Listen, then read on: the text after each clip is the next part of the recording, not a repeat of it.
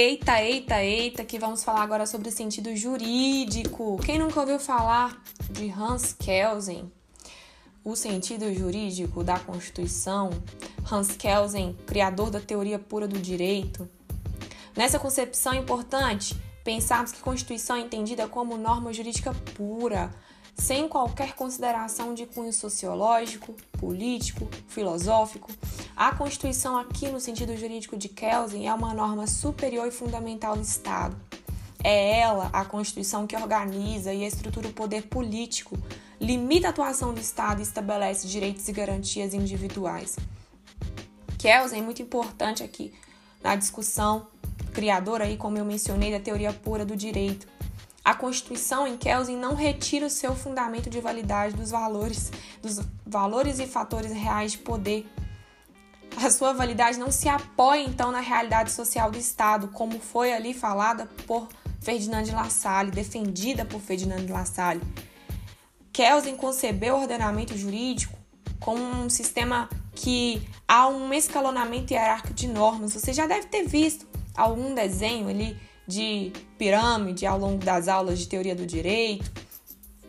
E interessante a gente pensar que Kelsen não criou essa pirâmide. Na verdade, foi através de seu aluno, né, que desenvolveu essa pirâmide, que é Merkel.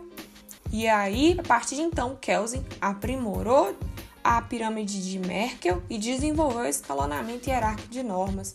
Sobre a ótica do, de Hans Kelsen, do autor, as normas jurídicas inferiores, que seriam as normas fundadas, sempre retirariam seu fundamento de validade das normas jurídicas superiores, que seriam as normas jurídicas consideradas fundantes. Assim, um decreto, por exemplo, retira seu fundamento de validade das leis ordinárias, por sua vez, a validade das leis ordinárias se apoia na Constituição. Agora, chega-se a uma pergunta interessante. Para terminar essa ideia lógica, né, para completar a lógica do sistema, de qual norma a Constituição ela retiraria a sua validade? De qual norma a Constituição, enquanto lei suprema do Estado, retiraria seu fundamento de validade?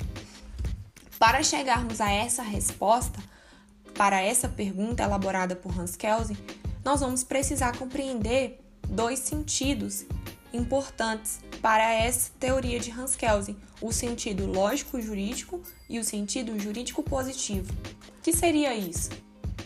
No que importa ao sentido lógico-jurídico, a Constituição é uma norma hipotética fundamental, não real, mas sim imaginada, um pressuposto lógico transcendental, que serve como fundamento lógico transcendental da validade da Constituição em um sentido jurídico positivo. Essa norma, então, ela não possui enunciado explícito. Ela constitui apenas uma ordem dirigida a todos de obediência à Constituição positiva. É como se ela dissesse: a norma fundamental hipotética falasse, abre aspas, obedeça-se à Constituição positiva. E no sentido jurídico positivo? Já no sentido jurídico positivo, a Constituição é uma norma positiva suprema que serve para regular a criação de todas as outras normas. É o documento solene.